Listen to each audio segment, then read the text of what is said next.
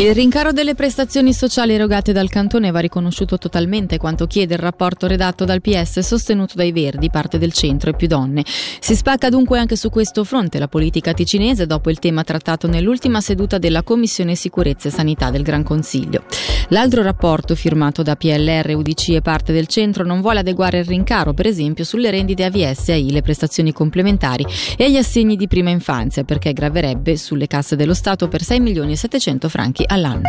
È pronto ad affrontare una nuova sfida il sindaco di Lavizzara. Dopo una lunga riflessione, Gabriele Dazio scioglie le riserve ai microfoni di Radio Ticino e annuncia la volontà di ricandidarsi alle elezioni comunali di aprile. Fondamentalmente la mia è stata una decisione che ho dovuto veramente ben soppesare in quanto nell'ultimo quadriennio abbiamo avuto non poche difficoltà come municipio, però dopo questo periodo natalizio e di riflessione mi sono detto pronto ad affrontare una nuova sfida questo soprattutto dovuto al fatto che abbiamo nel prossimo futuro dei progetti che verranno portati avanti, progetti veramente importanti, che verranno realizzati in buona parte sul territorio del mio paese dove sono nato e cresciuto e quindi mi farebbe strano chiamarmi fuori. Lei ha parlato di problemi in municipio, di cosa si tratta in particolare? In ogni municipio ci sono sempre delle discussioni, dei problemi, mi rilascio forse in modo particolare a questo referendum che abbiamo avuto per il Centro Internazionale di Scultura che ha creato all'interno della popolazione un certo malcontento e evidentemente queste sono cose che lasciano un attimo il segno. Mi auguro veramente che tutto questo malcontento che abbiamo fra la gente venga piano piano riassorbito perché lo spirito deve essere evidentemente, specialmente per un comune di periferia come il nostro, deve essere uno spirito costruttivo. Circonvallazione Agno-Bioggio. Prima di esprimersi sulla decisione del cantone di rivedere parte del progetto, i sindaci del Malcantone chiedono delucidazioni. È stato fissato un incontro con Claudio Zali per il 17 gennaio.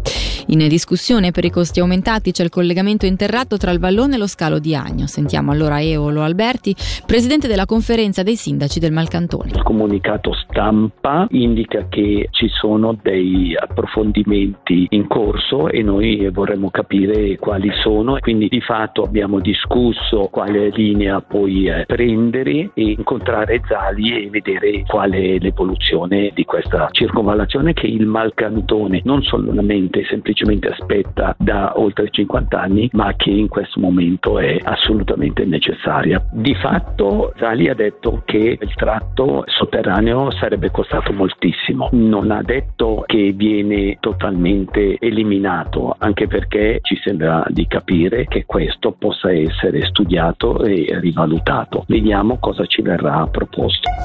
Elezioni comunali, anche il PLR di Bellinzona ha comunicato i propri nomi per il municipio che sono quelli di Fabio Cheppeli, Renato Bison, Tiziano Zanetti, Vitulo Russo, Patrick Rusconi, Giulia Mozzini e Marco Pellegrini. Alessandro Mazzolini, Massimo Lafranchi, Daniela Bianchetti, Michele Costantini, Simone Ghisla, Francesca Guscetti e Irene Impastato sono invece i nomi per la lista al municipio Uniti per Menuso.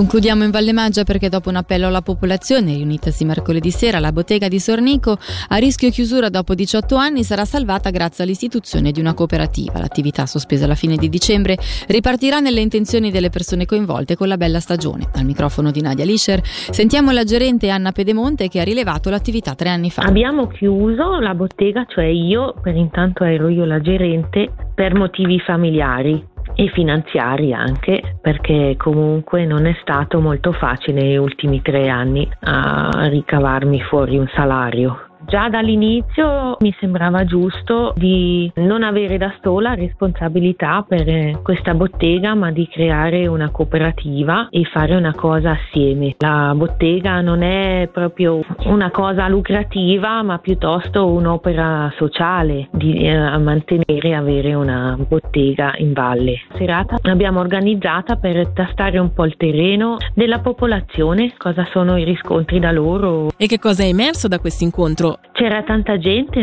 siamo stati molto contenti, abbiamo avuto un bel riscontro. Visto il risponso positivo della popolazione, adesso quali sono i prossimi passi da fare? Ma da parte nostra di avviare questa cooperativa anche legalmente e di continuare a informare popolazione nostra e vacanzieri, turisti e così via. E dalla redazione per questa sera è tutto, l'informazione di Radio Ticino torna puntuale domani mattina a partire dalle 6. Da Alessia Bergamaschi dunque grazie per l'attenzione e l'augurio di un'ottima serata a tutti.